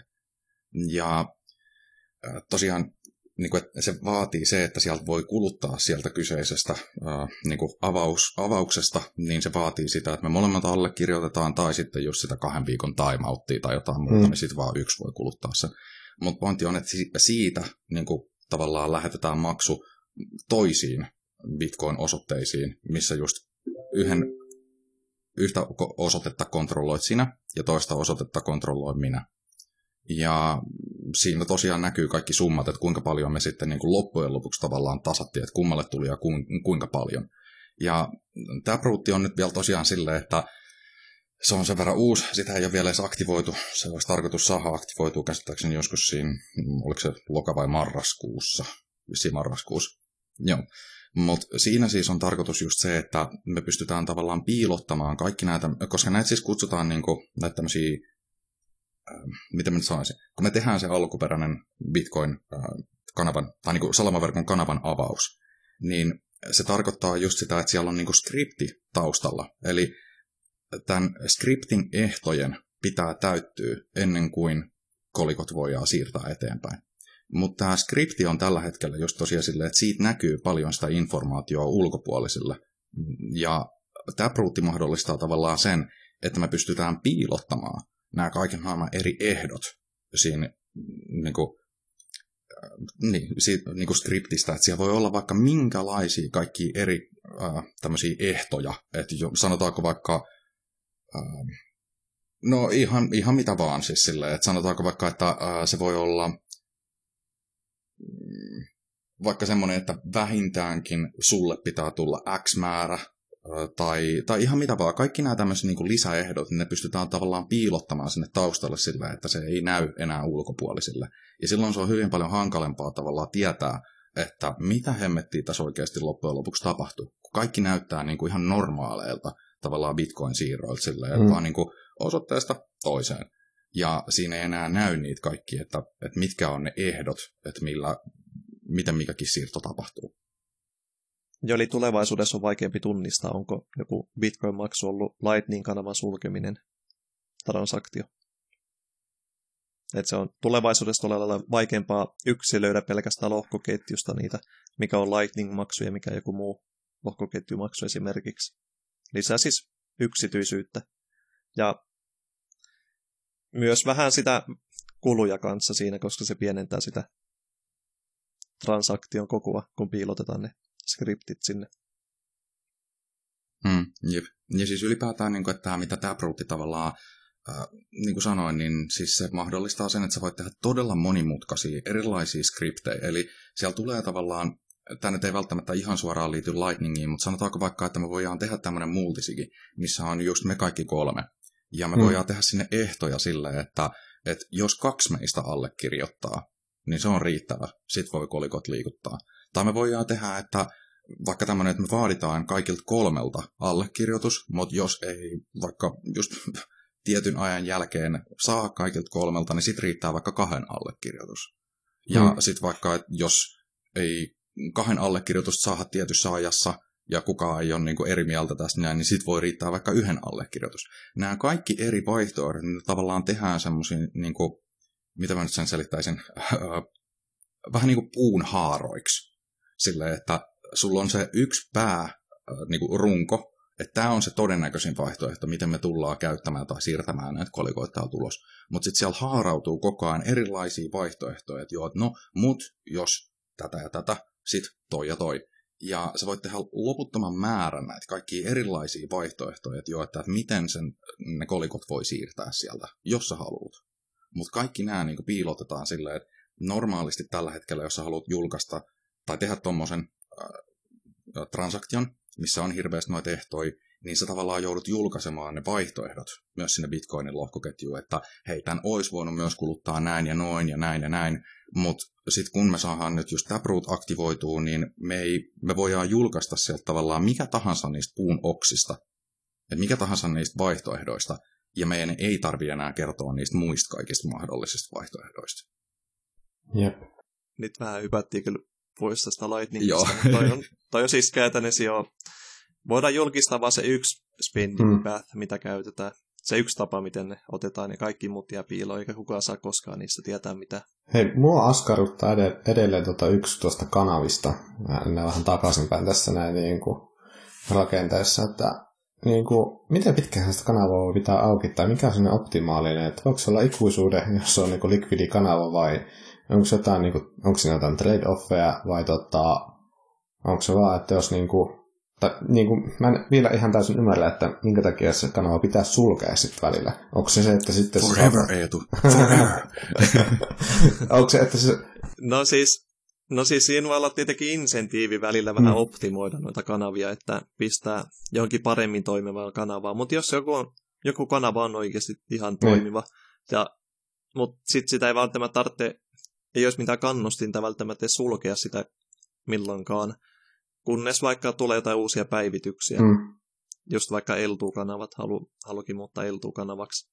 Sitten se pitää tehdä kokonaan uusi kanava siinä. Mutta onko se näin, että ne niin kun mun laittamat tota, pitkot siihen kanavaan, niin mä, niitä ei saa sieltä pois ennen kuin se kanava on suljettu? Kyllä. Joo. Tota, miten tavallaan, se... tavallaan siinä on vielä mahdollisuuksia sille, että sanotaan vaikka, että justiinsa mulla ja sulla on kanava, mm. ja siellä on vaikka molemmilla puolilla on tosiaan se 50 000 satoshi, mm. ja leikitään silleen, että sä haluat kaikki niin kuin saada sen sun 50 000 satoshi jostain syystä nyt sinne pääketjuun, ja. niin me voidaan tehdä tämmöisiä niin kuin luuppeja, Eli no teoriassa siis sanotaanko vaikka niin kuin kaikkein yksinkertaisin vaihtoehto, niin olisi oikeastaan ehkä sitä, että me sovitaan sunkaa keskenään. Et käykö niin, että sä lähetät mulle ne 50 000 satoshia siinä Lightningin ket, niin mm. pääketjussa, että mun päässä on sitten ne kaikki 100 000 satoshia ja sun päässä sitten ei ole niin kuin, siinä yhtään mitään. Ja että mä maksan sulle sen 50 000 satoshia sitten niin pääketjussa sun johonkin omaan osoitteeseen. Tämä mahdollistaa sen, että sä saat sun varat pois sieltä, mutta meidän ei ottaa pakko sulkea sitä kanavaa. Että jos sä myöhemmin haluatkin vaikka käyttää sitä, niin jos ne ei tarvi avata sitä uudestaan tai mitään, tai ylipäätään maksaa siitä sen sulkemisesta, hmm. niin tämäkin on mahdollista. Ja toinen kyllä yleinen tapa on vaikka maksaa jollekin palve tommoselle tarjoajalle, likviditeetin tarjoajalle. Lähetät vaikka 100 tai se 50 000 satosia sille jollekin mm. palvelulle siinä Lightningissa, sitten se lähettää se 50 000 on-chainissa takaisin, lohkoketjussa takaisin. Että sekin on varmaan yleisin tapa siinä saada ne Lightning-satossit lohkoketjuun sulkematta itse kanavaa. Aivan. Eli onko nuo niin palveluntarjoajat, tai onko se niin kuin käytännössä myös, niin kuin, tässä nyt olikin jo toinenkin esimerkki, mutta jos tota, öö, mä nyt suljen kanavan ja mulle tulee sitten, mulla on vaikka just se 100 000 satosia siellä mun lainin lompsassa, niin onko se aina öö, keino sitten lähettää tällaisen palvelun tarjoajalle, että mä saan sitten ne niin on-chain, jos mä jostain syystä haluaisin väkisin ne sinne, tai mulla olisi tarve saada ne sinne. Se voi tosiaan sopia myöskin just sen kanavan niin kuin, tavallaan toisen osapuolen kanssa. Et sillähän se on vielä todennäköisesti halvempaa. Mm. Ja niitä on kaikenlaisia eri ratkaisuja nykyään. Et siis voi olla, että se on just joku tämmöinen niin kolmas osapuoli, jolla sä lähetät näitä, mutta sitten on myös kaikenlaisia eri loop in ja loop out tavallaan työkaluja, missä sitten, äh, no, siinä on moni, niin kuin, että sanotaanko vaikka, että, joo, että niitä on todella monia vaihtoehtoja, miten voi pyöritellä niiden omien niin kuin Lightning-kanavien balansseja. Ja mm, siellä on vaihtoehtoina just se, että sä haluat siihen jonkun kolmannen osapuolen tai sitten, mm, no, kaikki erilaisia kikkoja. Mm. Aivan. Hei, mutta tuossa tota, olen just miettinyt, että mi- miten tämä tota, Lightning tota, tulee niin kun, ja mitä se tulee ratkaisemaan. Ja siis tota, just esimerkkejä, että just yleisössä, kun sulla on just joku debitkortti, niin kyllähän se niin kuin siitäkin, niin kuin, etenkin jos on siis kuin omien rajojen ulkopuolella, niin se on maksaa jotain kuin monesti sen niin kuin valuutan vaihtokurssia. Ja siinä saattaa olla myös joku maksulisä, riippuen varmaan niin kuin kuka, kenen kortti se että mikä se palveluntarjoaja on, mutta niissä on niitä kuluja, kuluja aika paljon. Eli senhän se nyt ainakin sitten ratkaisi, että niin kuin lähti sinne El Salvadoriin, niin siellä varmaan jokainen liike tällä hetkellä ottaa vastaan Bitcoin ja Lightningin maksut toimii, mutta tota, mulla vähän silleen niin kuin mietittää, että kun mulla on se debitkortti, se perus lepi tuolla noin debitkortin kanssa ei tiedä yhtään mitään, miten se niin kuin taustalla oleva järjestelmä toimii, eikä tarvikaan tietää. Se on se muoviläpyskä, se heilauttaa sitä siihen maksupäätteeseen ja saa sen tota, tuopin sieltä terassilta. Mutta tota, onko tällaisia niin kuin, no, Lightin, Lightin tota, projekteja liittää tälleen niin kuin lähtenyt jo eteenpäin, että niin kuin saataisiin niin kuin vielä helpommin helppokäyttöisempiä ja niin kuin, ö, käyttäjäystävällisimpiä niin kuin, tapoja hoitaa ne maksut. No sehän on siis semmoinen ikuinen työsarka, että aina, aina tulee uusia teknologis- teknologisia keksintöjä ja sitten menee monta mm. vuotta ennen kuin niissä saadaan kunnon käyttö, käyttäjäystävällisiä, käyttökokemukseltaan ystävällisiä. Bitcoin lohkoketjunkin käyttäminen oli monta vuotta siitä tosi, tosi vaivalloista, mutta nykyään mm. se on kyllä tosi yksinkertaista. Mm. Tosi moni osaa käy, lähettää Bitcoin-maksun tällä hetkellä. Joskus piti ladata se Bitcoin QT, eli Bitcoin Core ja koko lohkoketju, ja se oli tosi, tosi vaivalloista aikoinaan. Ja se on parantunut paljon. Ja mä oon tosi luottavainen siihen, että ei mene montaa vuotta ennen kuin Lightningistakin tulee tosi käyttäjäystävällinen. Olen tolle aina miettinyt, että 2025 Lightning on tosi äärimmäisen kypsä. Siihen menee vielä neljä vuotta, mutta... Mm. Ja siis mun mielestä just yksi, mikä tuossa on, että siis nämä koko ajan niin Bitcoin kehittyy ja kaikki tämä teknologia, mitä me käytetään. Mun mm. mielestä se oli hauska joskus aikanaan, kun porukka tavallaan kritisoi sitä, että, että Bitcoin on tosi järjetön järjestelmä, että siinä on hirveän isot riskit, että jos sä pistät yhdenkin kirjaimen väärin siihen sun niin osoitteeseen, minne sä oot lähettämässä, niin puff, kaikki sun bitcoinit katosi, se on siinä, kukaan ei voi peruuttaa tai palauttaa niitä. Ja, ja siis se on ihan, se oli silloin totta kyllä, mm. mutta et, ei se tarkoita sitä, että se koko tilanne jää niin. Et esimerkiksi nyt meillä on tällä hetkellä niin käytössä nämä ihan tämä uusin äh, tämmöinen osoiteformaatti, eli just tämä niin Batch 32, Mm, osoitteet, mitkä alkaa BC1U.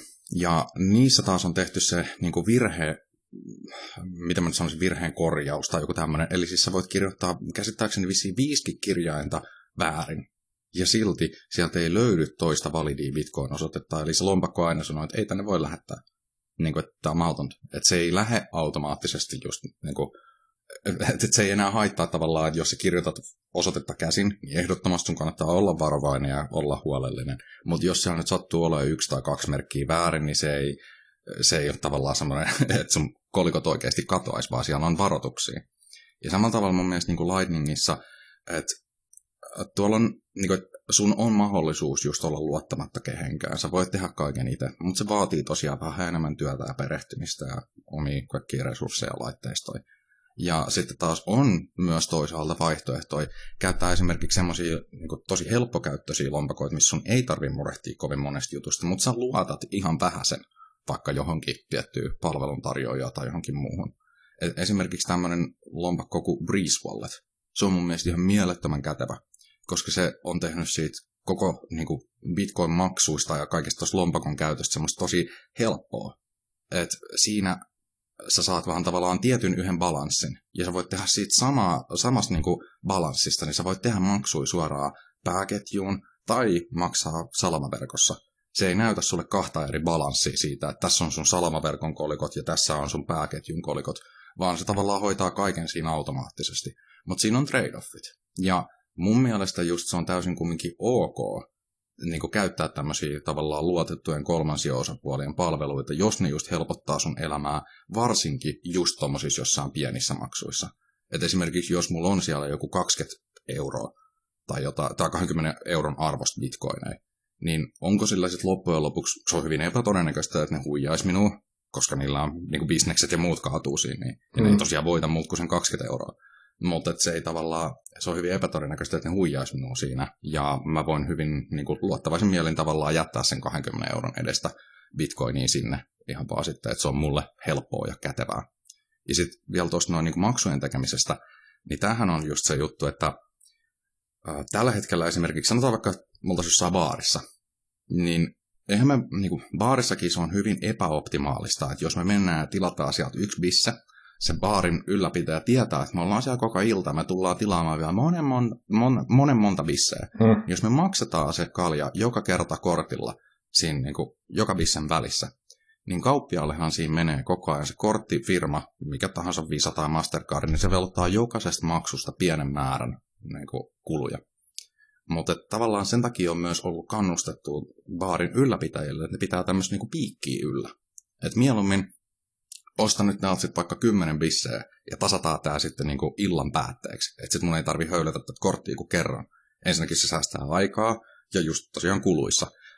Et samalla tavalla mun mielestä niinku Lightning tai salamaverkon on tarkoitus tehdä vähän samaa. Et sen sijaan, että me mentäisiin tehtäisiin joka ikinen maksu sinne pääketjuun, yksi se maksaa, niin mieluummin me vaan aggregoidaan niitä. Eli tehdään useampia maksuja, tasataan se niin kuin, tämmöinen piikki tai tavallaan tilikirja sitten jossain välissä myöhemmin.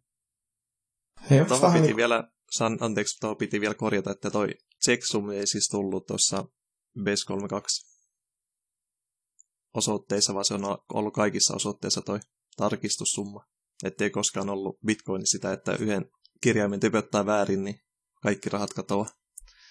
Aa, siis se, oli ihan, se oli ihan kaikissa osoitteen muodossa alusta alkaen. Ja otetaan no, se, no. muistaakseni se on 21 byteä, ja sitten lasketaan, tai siis Bitcoin-osoite on siis 25 byteen pituinen, ja siitä vikat neljä byte on siten, että otetaan, vedetään se SHA 256 kautta se osoite, oikea osoite, ja otetaan siitä neljä ekaa kirjainta tai byteä. Et se on ollut aina se tarkistus, tarkistussumma ihan alusta alkaen. Okei, okay. no mutta hyvä kun korjasit, joo. Mä oon jotenkin okay, käsittänyt, että se olisi tullut vasta vähän myöhemmin. Mutta joo, toi on tosi tämmöinen yleinen ollut aina, että yhden kirjaimen pistää väärin ja kaikki rahat mm. katoaa. Joo. Joo. Mutta hei, tuosta niin tota, oli, oli hyvä esimerkki just toi, että tota, tuli silleen, tämä ei ehkä välttämättä ihan täysin mun oma oivallus, mutta tota, tai tällainen esimerkki, niin että, että se siihen, kun sä menet siihen tiskille ja sä tilaat sen pissen, ja harvemmin sä lähdet sinne verkkopankkiin kirjoittamaan sitä tota, pankin pankin kuin sen baarin tota, tilinumeroa, jossa tulee ihan sama typö, typön mahdollisuus, vaan sä käytät sitä niin kuin, tota, sun lompsaa jotain, niin kuin, tai jotain tota, kännykässä olevaa NFC-maksua. Niin voisiko tälleen miettiä niin kuin karkeasti, että niin kuin Bitcoin pää, pääketju on se sun pankkitili, se minne sä säästät rahaa, ja sitten niin kuin Lightning Network on se tota sun lompakko, se mistä sä käytät sitä Bitcoin. Joo, noin mä sen näkisin, että siis mm. on hyvin todennäköistä, että Bitcoinin pääverkkoa tai pääketju, niin nyt tällä hetkellä sitä varmaan tullaan pitämään, tiedätkö, joku 10-20 vuoden päästä ihan järjettömänä. Että miten te olette oikeasti pystynyt niin tekemään ihan vaan yksin, ihan vaan pelkästään teidän siirtoja varten kokonaisen Bitcoin pääketjutransaktion. Niin kuin, mm. että siitä tulee tavallaan todennäköisesti myöhemmin tai aikanaan sen verran paljon kalliimpaa, että sitten kaikki ne pääketjun siirrot, niin ne on semmoisia, missä on just yhdistetty iso kasa kaikkien muiden siirtoja, että siellä voi olla useita kanavan avauksia ja sulkuja samaan aikaan ja kaikki tämmöisiä. Mutta mitä enemmän niitä yhdistetään, niin sitä halvemmaksi se käy. Eli me ollaan todellakin koko ajan niin kuin kannustettu siihen, että me optimoidaan, me aggregoidaan, me tavallaan tiivistetään sitä dataa, mitä tungetaan lohkoketjuun. Hmm. Täytyy taas kyllä sanoa, että ei mikään päivitys. Toi on siis, mä vähän pelkään, että tämä jälkeen jokainen tuleva päivitys tulee saamaan enemmän ja enemmän vastustusta.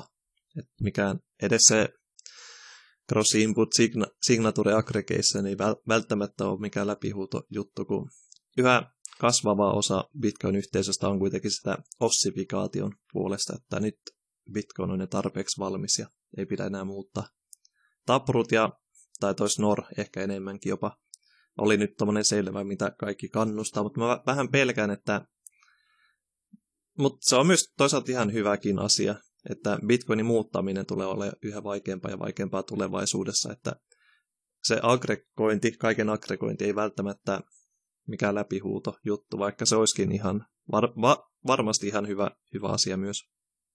Joo, siis en tarkoittanut silleen, että just nimenomaan mitään cross-input signature aggregationia, vaan siis ihan ylipäätään, että tulevaisuudessa varmasti niin porukka tulee enemmän ja enemmän tekemään näitä tämmöisiä niin batched transactioneita, eli missä just yhdistetään tosiaan useampien henkilöiden transaktiot niin kuin yhteen, ää, niin, säästäkseen tavallaan Joo. vähäsen edes tilaa sieltä, että ihan vaan pelkästään Snorrin allekirjoituksia voidaan niin kuin aggregoida ja se säästää jonkun verran verrattuna siihen, että jokainen tekisi sen siirron ihan yksin siellä. Joo, toi on, toi on siis tosi tärkeää, että ne kyselläänkin pystyy siis pätsäämään transaktioita, mikä siis, mikä siis vähentää sitä henkilökohtaisia lähetyskuluja. Ja tällä hetkellä se on vaan ollut niin tarpeeksi taloudellisesti kan, kannustavaa tai silleen, että sitä kannattaisi tehdä, kun, että kun on ne välityspalkkiot on kuitenkin niin matalilla tällä hetkellä. Mutta jos ne tulee olemaan monta kymmentä dollaria, niin edes se parin kymmenen prosentin viilaus pois siitä välityspalkkiosta alkaa olemaan aika kannustava juttu. Hmm. Ja siis sitähän mun mielestä noi monet pörssit tekee nyttenkin justiinsa näitä batch-siirtoja. Että sanotaanko vaikka, että jonkun pörssin ää, asiakkaat, niin sen sijaan, että se pörssi tavallaan menisi ja tekisi, tai, niin, tekisi jokaisen tämmöisen niin asiakkaansa siirron erikseen yksittäisenä, niin siitä tulee paljon kalliimpaa kuin se, että se pörssi tavallaan venailee vaikka nyt sitten jonkun puoli tuntia tai tunnin verran ja niittää kaikki nämä tavallaan yhteen, ne kaikki siirrot, mitä ne asiakkaat, eri asiakkaat haluaa tehdä, niin ne lyö kaikki ne siirrot yhteen ja julkaisee sen yhtenä isona tämmöisenä niin kuin batched transaktiona sinne Bitcoinin lohkoketjuun, niin se säästää vähän sen just siirtokuluissa.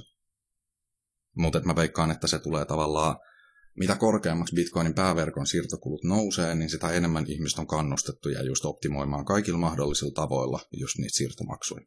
Ja tämä on tavallaan mun mielestä todella hieno juttu just yksityisyyden kannalta.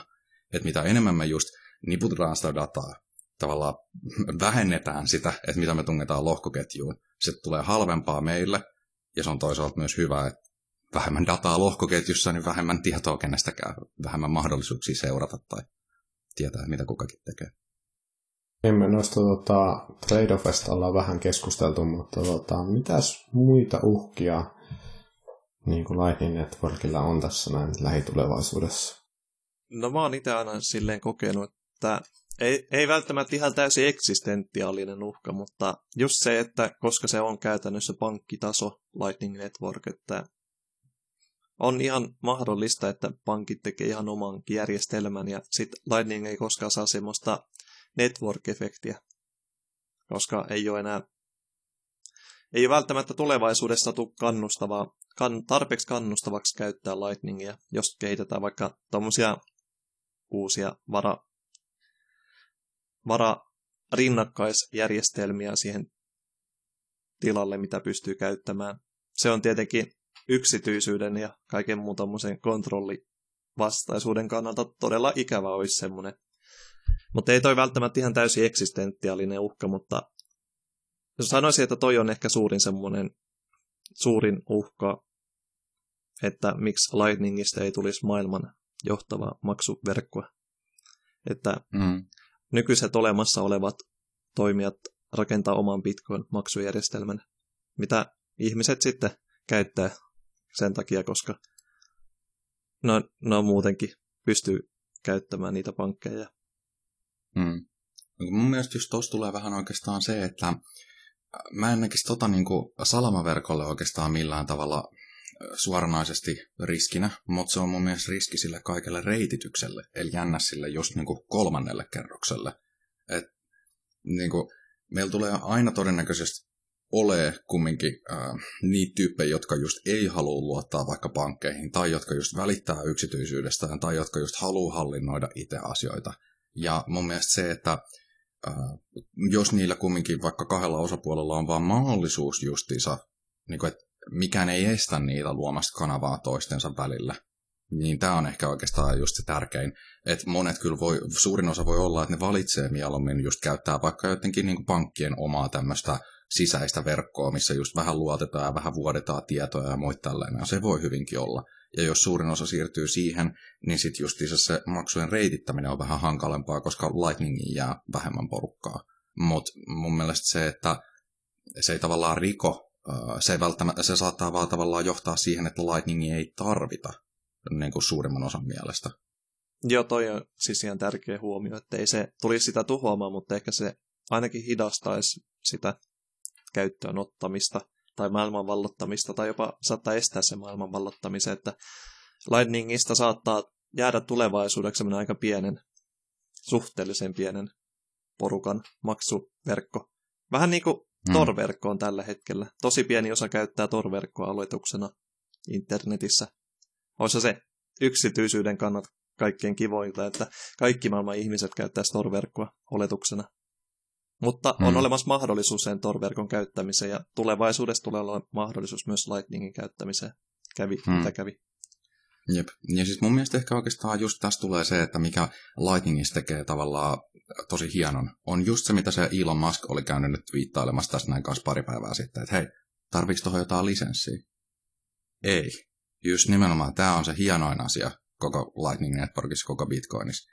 Tähän ei tarvita mitään lupaa tähän ei tarvita yleisesti ottaa just mitään niin kuin kyk-tietoja tai, tai mitään tällaista, näin, niin kuin, että siellä ei sun tarvitse käydä vuotamassa sun omia henkilötietoja jollekin kolmansille osapuolille. Sun ei tarvitse käydä ää, avaamassa tavallaan just jonkun tämmöisen reguloidun pankin kanssa vaikka tiliä tai muuta.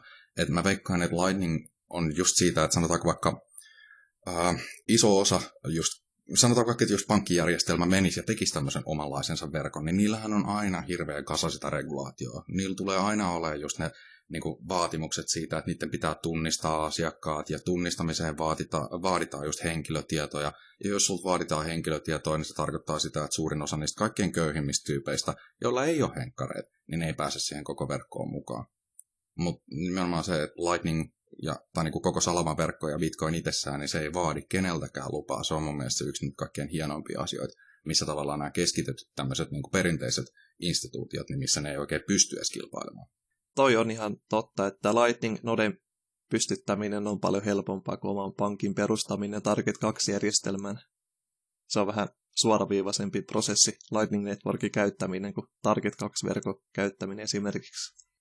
Mm, jep. Ja siis sanotaanko vaikka just siellä El Salvadorissa, niin eihän siitä tulisi yhtään mitään, että jos tosiaan niin kuin, ää, maksujen tekemiseen niin vaadittaisi justiinsa niitä henkkareita. Siis sitähän on, siellähän on se, että ää, ne, jotka tunnistautuu sillä valtion omalla bitcoin-lompakolla, tämmöisellä salvaverkkolompakolla, niin ää, heille annetaan niin kuin 30 dollarin edestä bitcoinia. Mutta se voi, niin kuin, että siellä on kumminkin ihmisiä, joilla ei ole niitä henkkareita, ja ne voi myös liittyä siihen niin kuin salamaverkkoon. Ne ei saa sitä 30 euron edestä ilmasta niin kuin bitkoa, mutta ne voi tehdä maksuja siellä ilman, että kukaan kyselee mitään tai vaatii mitään tai tällaista. Että se on se, minkä takia se on mullistavaa siellä mun mielestä. Se on täällä helppo tietenkin länsimaalaisena ensimmäisen maailman etuoikeutettuna ihmisenä aina puhua tai besservisseröidä kaikista rahajärjestelmistä ja maksujärjestelmistä, kun miljardilla, miljardeilla, miljardeilla ihmisillä ei ole pankkitiliä maailmassa. Jep. Ja meillä ja siis on jopa tämä... meidän alaikäisillä lapsilla on pankkitilit Suomessa. Mm. Jep. Ja siis tämä on mun mielestä just niitä semmoisia ihan älyttömiä, niin kuin, just niin kuin sanoitkin, tämä on semmoista tosi ylimielistä tavallaan mun mielestä länsimaalaisilta, että ylipäätään halutaan reguloida, ja tavallaan mä ymmärrän siis sen, että joo, että halutaan estää kaiken maailman rikollisten äh, rahanpesut ja kaikki muut tällaiset, mutta ei se oikein ole auttanut tähänkään asti se henkkareiden kyseleminen. Niin kuin, isommat rikolliset istuu just puku päällä todennäköisesti siellä niin kuin pankkien toimistoissa Ja niin kuin, että se, on, ei, se on ihan sama, että, joo, että, että se tavallaan henkkareiden vaatiminen, niin se tulee just nimenomaan vaan peruspulliaisille. Ja tämä tavallaan myös johtaa siihen, että ne henkilöt, jotka haluaa, että joo, että hei, pitää estää rahanpesua, niin se tavallaan myös tarkoittaa sitä, että sä haluut, että kukaan ei saa osallistua tähän finanssijärjestelmään ilman, että ne tunnistautuu. No tosta, vielä kun puhuttiin tuosta uhki, uhkista ja haitosta, yksi iso mm, haitta varmaan Lightningissa on se vastaanottajan yksityisyys tällä hetkellä. Siihen on, on ilmiselvä ratkaisu se Rendezvous routing, eli se vastaanottaja antaa semmoisen reitin sille maksajalle, mitä se maksajakaan ei tiedä. Tällä se maksaja ei välttämättä tiedä, että sitä vastaanottajan nodea. Tämä on siis tosi iso este vaikka sille, ettei voi tulla mitään tällä hetkellä, mitä Silk Roadin tyyppistä Lightning-palvelua, koska ei ole sillä Silk Roadilla ei ole kovin suurta yksityisyyttä siinä Lightning-noden pyörittämisessä. Että on Ehkä se vastaanottajan yksityisyys on mun mielestä suurin haitta Lightningissa tällä hetkellä.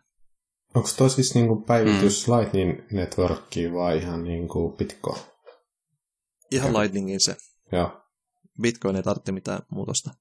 Joo, eli toisista tavallaan on just sitä, että mitä me ei ehkä oikein käyty tuossa noin läpi, mutta siis just Lightningin maksut menee tosiaan niin, että no mitä aikaisemminkin sanoin, että Veeti voi antaa vaikka mulle osoitteen, niin sen ei tarvitse olla linjoilla ollenkaan, mm. että mä voin tehdä sen maksun niin kuin, et, joo. Mutta sitten taas Lightningissa niin se on niin, että Veeti tavallaan, kun se luo sen niin sanotun laskun, minkä se sitten lähettää mulle, niin siinä laskussa lukee kaikki, niin kuin, että hei, lähetä tähän osoitteeseen tämän ja tämän verran, vaikka niin kuin bitcoinia ja, ja muuta tämmöistä. Ähm, myös ulkopuolinen, joka näkee sen laskun, niin se pystyy näkemään nämä kaikki tiedot, mikä on siinä määrin tosi riskialtista.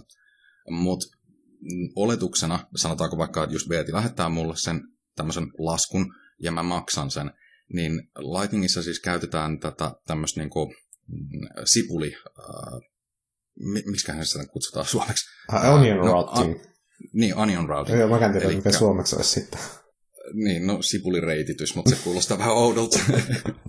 mutta joo, siis siinä on pointti taas se, että ää, niin muut osapuolet, jotka siinä maksun välityksessä on mukana, niin ne ei itsessään näe mitään niitä tietoja, ne ei tiedä, että kelle nämä maksut on oikeasti suunnattu. Siitä laskusta sen voi nähdä, mutta jos esimerkiksi nyt just Eetu, sä et näe sitä meidän alkuperäistä laskua, hmm. niin se mitä sä näet on, että mä lähetän sulle tiedon, että hei, jos sä lähetät Veetille tämän verran massia, niin mä lähetän sulle tämän verran massia. Mutta sä et tiedä, onko se oikeasti mun tekemä maksu tai luoma, vai onko se semmoinen, että mä oon kans yksi siinä välissä vaan, että joku muu on oikeasti luonut sen. Ja sä et myöskään tiedä, että onko Veeti oikeasti se lopullinen vastaanottaja, vai onko Veetikin vaan siinä välissä. Ja että se sitten lähettää sen taas maksun eteenpäin. Niin loppujen lopuksi siis mun mielestä se on ihan validi sanoa, että salamaverkko tai tämä koko Lightning, niin tämä tuo jonkun verran kyllä yksityisyyttä Bitcoiniin just sen takia, että koska kaikki ei ole julkisesti kaikkien näkyvillä välttämättä. Mutta se ei ole mun mielestä myöskään, äh, sitä on hankala tavalla sanoa ihan täysin niin kuin vielä mitenkään yksityiseksi, koska siinä on monia mahdollisuuksia juttuja silleen, missä sä voit vuotaa tietoja. Ja samalla mm. tavalla kuin Bitcoinissakin alun perin, niin siitähän joskus silloon 2013 tyylinen porukka just luuli, että Bitcoin vielä on, niin kuin, tai jotkut sano, että Bitcoin on anonyymi. Ja sitten vasta myöhemmin todettiin, että hei hitsi, tämähän pystyy tekemään tämmöistä niin ketjuanalyysiä, että että sitten se jossain välissä niin, me opitaan koko ajan, me kehitytään koko ajan ja meidän pitää myöskin tavallaan parantaa kaikkea tätä teknologiaa. Mä oon itse aina tykännyt ajatella to, palata vähän tuota onion routingiin tai sipulireititykseen, että jos on vaikka semmoinen, haluat lähet, Rafe haluat lähettää Eetun kautta mulle viestin, niin Rafe tekee vaikka kirjeen, missä lukee veeti. Sitten se pistää sen kirjeen, uuden kirjeen sisälle, missä lukee Eetu. Ja Rafe antaa sen e- Eetulle osoitetun kirjan Eetulle. Sitten Eetu avaa sen, katsoo, että hei, täällä on Veetille viesti, mutta se ei pysty sitä avaamaan. Ja antaa sen Veetille eteenpäin. Tolleen mä oon sen aina itse halunnut mieltää. Tuo on hyvä esimerkki. esimerkki. Hei, jätkät, ollut kiva jutella teidän kanssa Lightningista. Ja tota, mulla, mulla taas tota, motivaatio on niin kasvanut tässä jakson aikana todella paljon lähteä taas opiskelemaan lisää.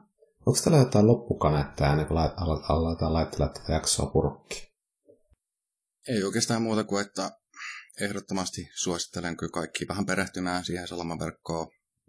Se todennäköisesti tulee olemaan se, millä me tehdään tässä näin tulevaisuudessa suurin osa meidän tämmöisistä varsinkin pienemmistä transaktioista ja just varsinkin kaikista tämmöisistä pikkumaksuista. Ja tosiaan kannattaa niin kuin, lueskella vähän sen niistä eri semmoisista trade-offeista, että mitä mikäkin palvelu tarjoaa. Se, että mikä on kaikkein helpoin, niin se ei välttämättä ole aina se optimaalisin. Et siinä ei kumminkaan mitään niin kuin, haittaa, että jos on, jos on tavallaan varmis riskeeraamaan esimerkiksi just sen 20 ja sä luotat ihan täysin vaikka johonkin toiseen, niin se voi olla ok, mutta kunhan mm. just tietää, että tässä on nämä riskit. Mutta ei muuten kuin, että niin, ihmeessä vaan kaikki syvemmälle kaninkoloa perehtyy pitkojuttuihin. Tässä on vielä paljon kaikkea opittavaa, tutkittavaa ja parannettavaa. Mä sen huomaan, että tämä Lightning on jäänyt kyllä isolle massalle täysin tuntemattomaksi. Kukaan tuommoinen no ei tunnu tietävä yhtään, mitä ei koskaan kuullutkaan Lightningista.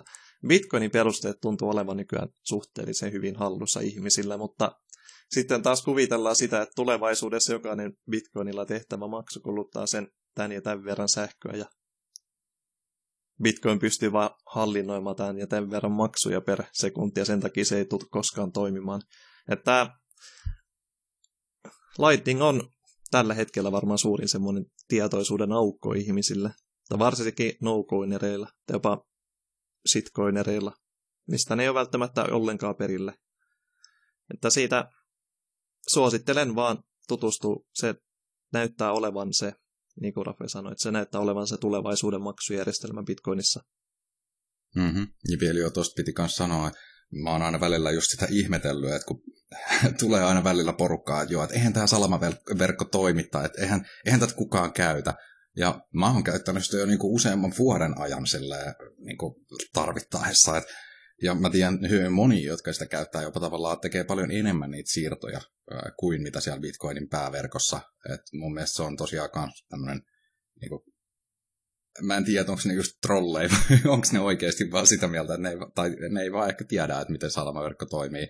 Mutta joo, mm, niin kuin, mun mielestä siitä on tehty tämmöisiä demonstraatioita ja niin kuin useamman vuoden ajan, että silloin kun mä aloitin salamaverkkoa käyttämään, niin se oli tämmöisen ensimmäisen niin kuin Lightning Torchin aikaan. Eli tuolla Twitterissä tämmöinen kaveri kuin Hodlonaut, niin se vaan päätti ruveta, että hei, ruvetaan testaamaan tätä salamaverkkoa. Ja se pisti sieltä jonkun muistaakseni pienen summan, tyyli 100 000 satoshi, se oli silloin vielä paljon pienempi summa, mutta niin kuin, pisti sen verran eteenpäin ja lähetti sen jollekin kaverille ympäri maailmaa, jollekin Twitter-tyypille, ihan mm. sama minne. Ja pyysi, että, joo, että jokainen lisää sinne tyyliin siihen niin kuin, vaikka jonkun 10 000 satoshi lisää ja lähettää sen taas eteenpäin. Ja että katsotaan, kuinka pitkälle tämä oikeasti menee. Ja siellä muistaakseni taisi olla joku yli 250 siirtoa ympäri maailmaa, kaikkialla eri tyypeille, sillä että jokainen lisäsi siihen aina pienen määrän satoshei lisää. Mä olin siinä kanssa mukana, mä lähetin sen muistaakseni silloin äh, Henry Bradelle, ja Brade lähetti sen silloin aikanaan tälle äh, Missi Rosalle, ja äh, sitten justiinsa hän lähetti sen muistaakseni Jeremialle tai jollekin tälle Local Bitcoinsin perustajalle, mutta sinne saatiin myös semmoista ihan hyvää niin Suomi-näkyvyyttä, ja sitten siitä on tullut semmoinen vähän jokavuotinen tempaus, mutta sitten se ei ole enää ehkä ollut ihan niin merkittävä, kun ihmiset on jo tavallaan äh, tottunut siihen, että salamaverkko toimii. Tuosta vielä piti sanoa, että moni ihminen ei välttämättä näe sitä vaan tulevaisuutta, jos ne ajattelee sille lineaarisesti. Mutta tämmöinen kaikki muutos on logaritmista. Nyt Lightning Network on kasvanut viimeisen vuoden ajan noiden tilastojen mukaan kaksi ja puoli kertaiseksi. Että se, mikä se oli vuosi sitten, se on nyt kaksi ja puoli kertaa isompi. Että jos tämä kehitys jatkuu, ei me montaa vuotta ennen kuin se on todella, todella massiivinen se verkko. Jep, siis just niin kuin El Salvadorikin, kun teki nyt Bitcoinista legal tenderi, niin siellä aika harva varmaan tekee edes niitä pääketjusiirtoja, vaan että kaikki se tapahtuu siellä niin Bitcoinin salamaverkossa. Ja se, mikä siinä oli just mielenkiintoista, että jos tosiaan saadaan niin kuin iso osa niistä El Salvadorilaisista niin kuin mukaan tähän ää, niin kuin Bitcoinin ja salamaverkkoon, niin se tulee nostamaan jo sitä salamaverkossa olevien bitcoinien määrää huomattavasti.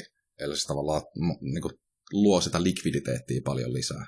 Mutta just näihin, niin kuin, toi on todennäköisesti se tulevaisuus, että harva tulee tekemään sitten loppujen lopuksi niitä siirtoisia pääketjuja, koska se on vaan on niin paljon kalliimpaa.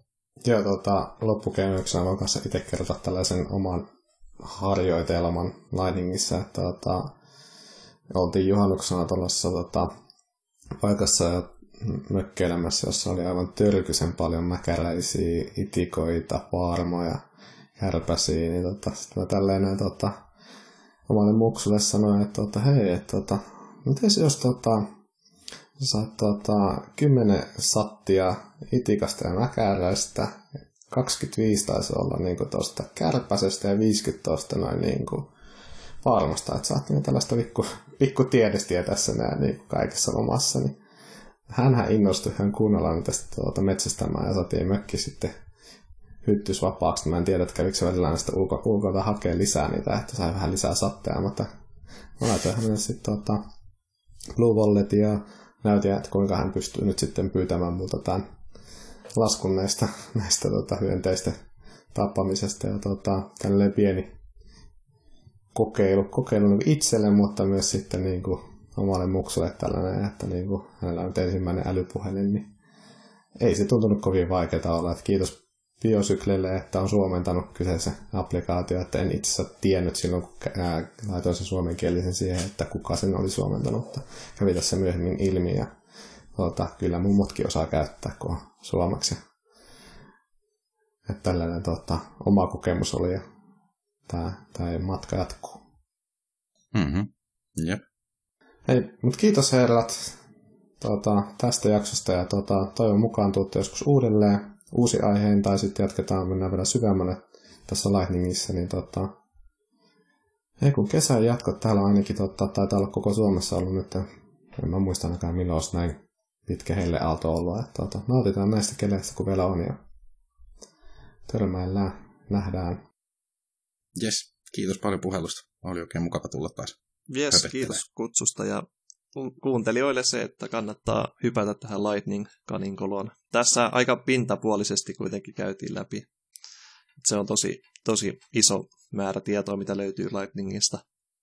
Kyllä, mä voin linkittää tuohon jakson kuvaukseen joitain, joitain, mistä ollaan tänään keskusteltu, niin pääsee ainakin niistä sitten aloittamaan. No niin, ei kun morjesta vaan. Jep, moro. Moro. Se syö arvokkaimman metallin aseman Rahan turvassa tamanna sille betoni asetan Enkä löytänyt yhtään syytä miksi niin ei kävisi Raha on teknologiaa joka kehittyy väkisin Kullan laadulliset ominaisuudet hävisi Kaikille muuttujille mitattuna Iso kiitos, että kuuntelit jakson. Ota kanava seurantaa YouTubessa ja podialustoilla. Jätä palautetta ja jaa sisältöä somessa. Näin tekiessä tuet podia ja annat motia jatkaa sisällön tuottamista. Ja vielä kerran, kiitos, että olit mukana. Pitko, pitko, pitko.